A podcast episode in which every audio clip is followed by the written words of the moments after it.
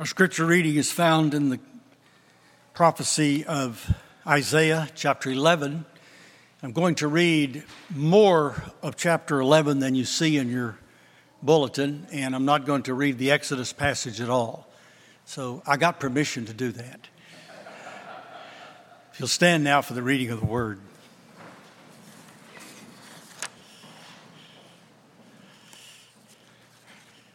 There shall come forth a shoot from the stump of Jesse, and a branch from the root shall bear fruit. The Spirit of the Lord shall rest upon him the Spirit of wisdom and understanding, the Spirit of counsel and might, the Spirit of knowledge and the fear of the Lord. And his delight shall be in the fear of the Lord. He shall not judge by what his eye sees, nor decide disputes by what his ears hear. But with righteousness he shall judge the poor, and decide with the equity for the meek of the earth. And he shall strike the earth with the rod of his mouth, and with the breath of his lips he shall kill the wicked. Righteousness shall be the belt of his waist, and faithfulness the belt of his loins. The wolf shall dwell with the lamb, and the leopard shall lie down with the young goat, and the calf and the lion and the fatted calf together, and a little child shall lead them. The cow and the bear shall graze, their young shall lie down together, and the lion shall eat straw like the ox. The nursing, child shall play over the hole of the cobra, and the weaned child shall put his hand on the adder's den. They shall not hurt or destroy in all my holy mountain. For the Lord shall be full of the knowledge, the earth shall be full of the knowledge of the Lord as the waters cover the sea. The word of the Lord. You may be seated.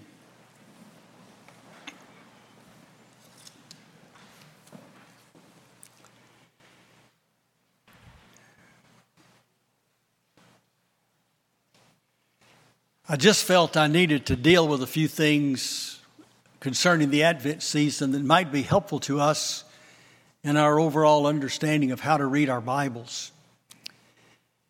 When we say Advent, getting back to about as basic as we can get, it comes from the two Latin words, means to come and to or toward. The Advent is that time in which our Lord comes to us. In the parlance of the scriptures, the Father sends the Son.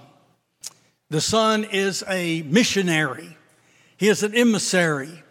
He comes from the Father to do the will of the Father. But from our perspective, we see His work as a coming, an advent. There are several words in the New Testament that are used to describe this. It's sometimes called a coming, sometimes it's called an appearance, a manifestation. Sometimes it is even called in the Old Testament a visitation, a visitation of the Lord. So God visits his people. And the way he visits his people is through the incarnate Son, through Jesus Christ, his Son. He is the primary visitor in the Bible. And he comes to visit his people. And when he comes to visit his people, he brings both judgment and blessing. So when you read your Bible, when you look at the Old Covenant, the Hebrew Scriptures, Genesis to Malachi, there's often speech in there about the Lord coming, and the Lord has a visitation day that is an appointed day. He's going to come on an appointed time. He comes in the fullness of time. He comes precisely when God the Father wants him to come. And his coming to earth is seen as a visitation whereby he is accomplishing the things that the Father has called upon him to accomplish. All through the Old Testament, there's an anticipation of that day, that appointed day, that visitation day, when the Son will come to earth. And principally, he's going to deal with two classes of people. He's going to deal with the righteous that have been made righteous by his grace, by the way, and he will deal with the wicked who is everybody born in their sin. And he will deal with those the way, in each case, it needs to be dealt with. Over and over, the emphasis is that he will make a judgment, he will make a discernment. And when he makes a discernment, he will judge between the righteous and the wicked. And the righteous will be ushered into his perpetual, eternal blessing. And the wicked will be consigned to his eternal curse. So, the coming of the Lord is an important thing. And in the Old Testament, we see the coming of the Lord as a, a day out there in the future. It's, it's out there. We don't know when it is. We don't know how long it's going to be before he comes. The, the prophets will lament, How long, O Lord, will you not come and save your people and vindicate them and, and justify them and destroy the wicked and get rid of those people that are harassing us throughout the generations? And the Lord waits. And he tells the prophet to wait for the vision. It's going to come. It'll surely come. It's the sure word of prophecy. But you don't know when. You don't know when he's coming. When is this day of visitation? When is it going to happen? The Lord talked to the ancients about it. He talked to Abraham about it, and Isaac and Jacob. He talked to Moses about it. He talked to David, and he talked to the prophets giving them all kinds of visions and all kinds of indications about that coming day, the day of the Lord. When will it come? What will it be like? The scripture teaches that, in fact, in the fullness of time, the visitation took place. God sent his son, born of a woman, made under the law, who was here to fulfill all that the Father had promised. But the time between the promise of Abraham and the coming of Christ was 2,000 years. Two full millennia. 2,000 years. Can you imagine living in about a thousand years in the middle of all of that and wondering, when is it going to happen? When is the Lord going to come? What's he going to be like? Come quickly, Lord Jesus. By the way, King David lived at about that time. Can you imagine living at the time 500 years, 500 years before, saying, When is he coming? What's it coming going to be like? We hear about his coming. And then he came. And when he came, he began to do the work that his father had given him to do and to accomplish all of those things, all of those things that had been promised by the prophets. But here's a strange thing. When he came, it was obvious that he had come in the fullness of time, but he'd also come at the end of time. It's called the last days in Scripture. The scriptures are divided between the former days, the days of prophecy, and the latter days, the days of fulfillment. And Jesus comes in the latter days, He comes in the last days.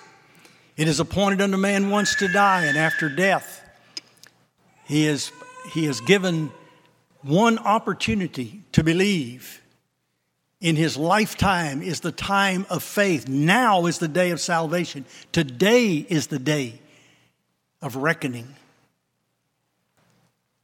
Jesus Christ came and he began to accomplish all of those things that the Father gave him to accomplish, to do two things to save his people and to condemn and punish and destroy the wicked.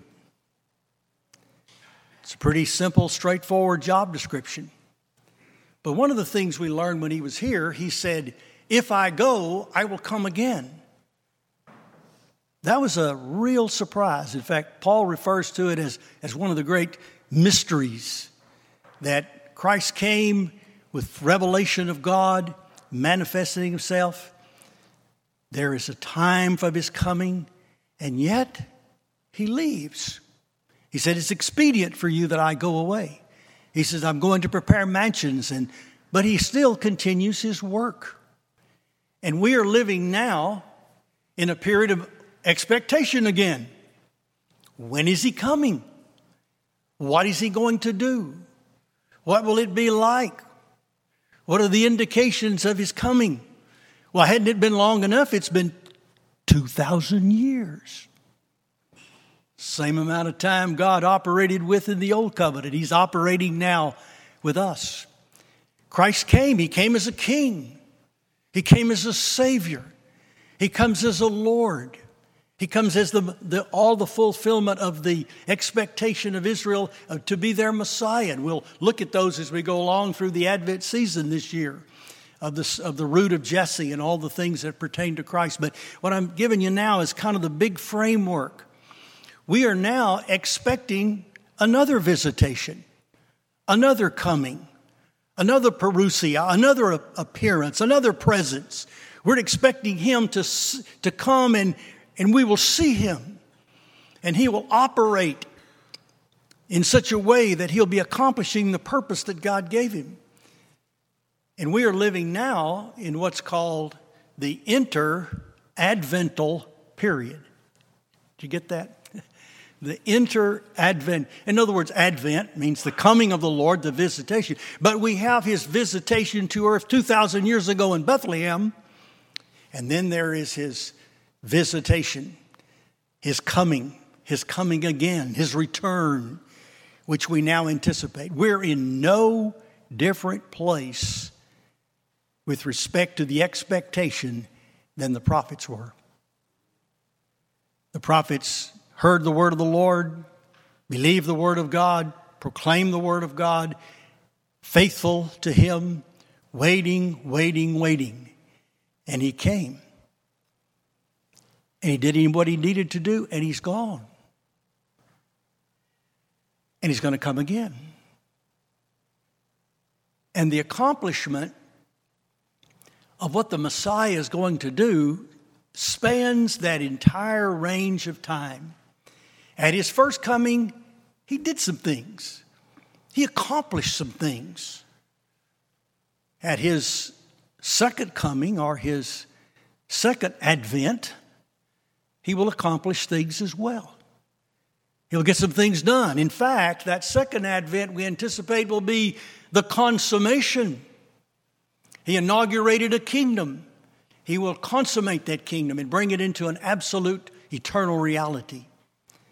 That's what the Lord will do at his second coming. One of the things that we have difficulty with as we read our Old Testament is the Old Testament prophets didn't see that scheme working out like that. They just knew there was a day when Christ was going to come, and when He did, He was going to take care of all the business. And so when they wrote their prophecies, they mixed and mingled everything that Christ would do at His first coming, during the inter Adventist period, and the final advent, the second coming. Put it all in there together. This passage we just read is an example of it. Let me just, and I'll show you a couple of other examples. It says, He shall come forth a shoot from the stump of Jesse, that's his birth, branch from his roots. Then the Spirit of the Lord rest upon him, the Spirit of wisdom and understanding, counsel and might, Spirit of knowledge, the fear of the Lord. This was his work and Isaiah 61 prophesied the Spirit of the Lord would be on him during his entire earthly ministry. His delight shall be the fear of the Lord. He shall not judge by what his eye sees or decide disputes by what his ear hears, but with righteousness he shall judge. In other words, his first coming had to do with setting forth a judgment, and he dealt with mankind's singular issue sin. That's why the New Testament says the second time he will come without regard to sin. But he will come with regard to salvation, finishing his salvific work, accomplishing his purposes, crowning and wrapping up all that he does as and bringing in that eternal order that has been promised. And you see it all mixed in here together. Uh, all of a sudden in verse 6, the wolf shall dwell with the lamb, and there's this beautiful description of the animals in the days of the new heaven and the new earth. It's matched by other passages in Isaiah. And the beautiful thing is, they shall not hurt or destroy in all my holy mountain, for the earth shall be full of the knowledge of the Lord as the waters cover the sea. We see that in another passage of Scripture. Just back up a few verses, a few chapters in, in uh, Isaiah here, Isaiah chapter 2. The word of the Lord that Isaiah the son of Amoz saw concerning Judah and Jerusalem, he says, chapter 2, verse 2, it shall come to pass in the latter days. Okay, that's in the days of fulfillment. That's in the days when Christ comes. In the mountain of the house of the Lord shall be established at the highest of the mountains, and shall be lifted up above the hills, and all the nations shall flow to it. And many people shall come and say, Let us come up to the mountain of the Lord, to the house of the God of Jacob, that he may teach us his ways, that we may walk in his paths. And it is out of Zion shall go the law, the word of the Lord from Jerusalem. That's what's going on right now. That's the preaching of the gospel. That's the going forth from Jerusalem, the word of the Lord, the divine logos. That's moving out of God's place in Jerusalem and God's place of ancient capital city to the entire world. Before long, you realize that the whole, every nation is included. He's the king of all the nations, and he's calling the nations to himself. That was the nature of his commission to go into all the world, all the ethnic groups, and disciple them and bring them in. All true worship of God goes up to Jerusalem. What is the crowning of Jerusalem? It is Christ Himself. It is the work that was done inside the gates of Jerusalem with his, with his arrest, his trial. That which was done outside the gates of Jerusalem, his crucifixion, his burial, his resurrection. All of these things have taken place. He shall judge between the nations. He shall dis- dis- decide disputes for the many peoples.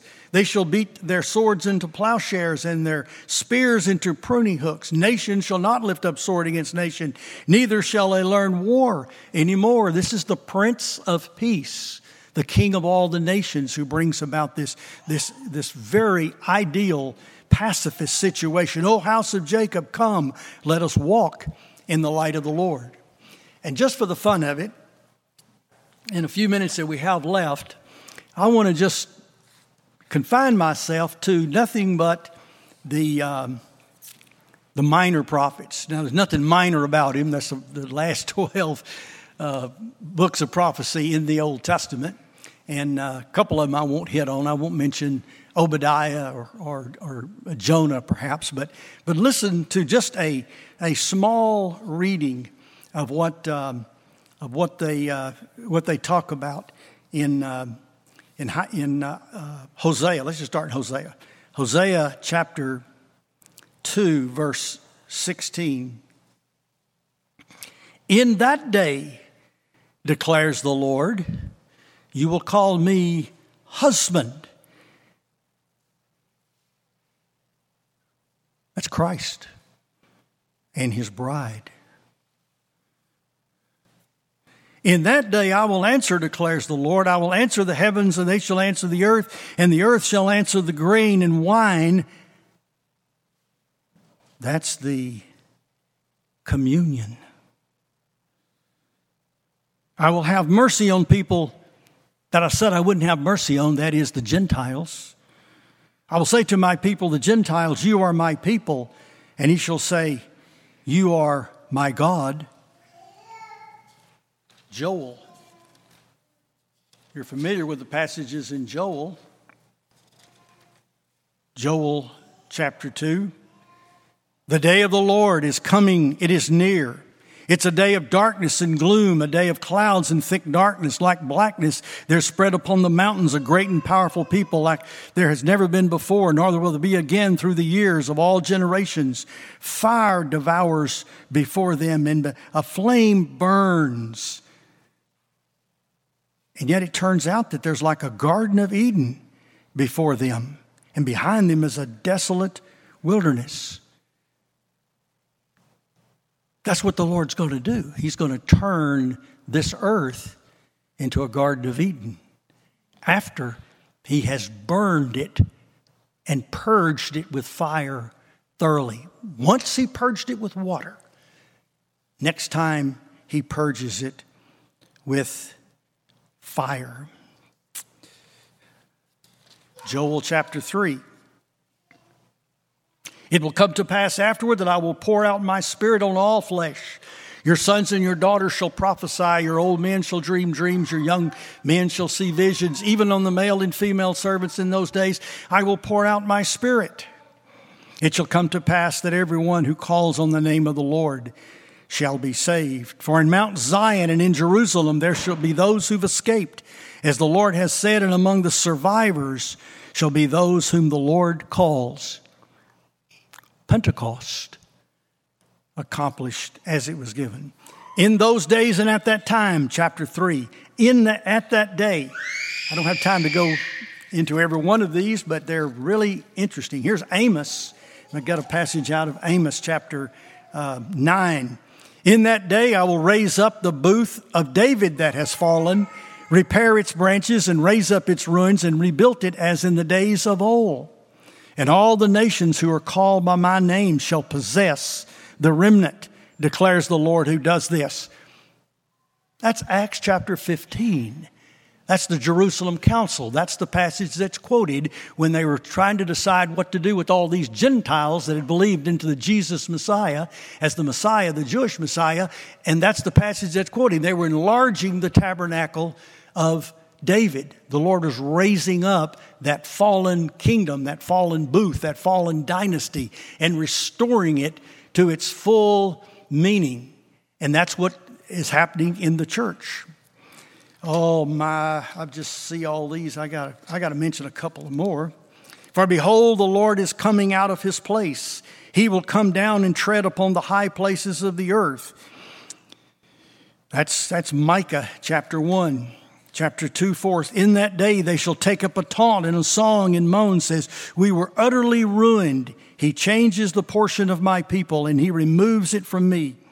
To the apostate, he allots our fields. This is the judgment. This kind of preaching had this kind of effect in its day. Listen to what happened in, in Micah chapter 2. Do not preach. One should not preach of these things. Disgrace will not overtake us. Should these be said, O house of Jacob, has the Lord grown impatient? And these deeds, not my words, do good by him who walk uprightly. But lately my people have risen up as an enemy. God's own people have forsaken him and are denying his word and his law. That's taking place in our denominational churches today. All these things in that day, these things, they're being fulfilled now. In that day, declares the Lord, I will assemble the lame and gather this. And he goes on about the lame. That's what happened in Acts chapter 3 when, when uh, Peter and, and John healed the lame man. All the healing of the lame was a vivid sign that the era of the fulfillment of the Messiah had come. And then the passage we just read a little while ago in, in Micah 5 But to you, O Bethlehem, shall come forth one who is the ruler in Israel.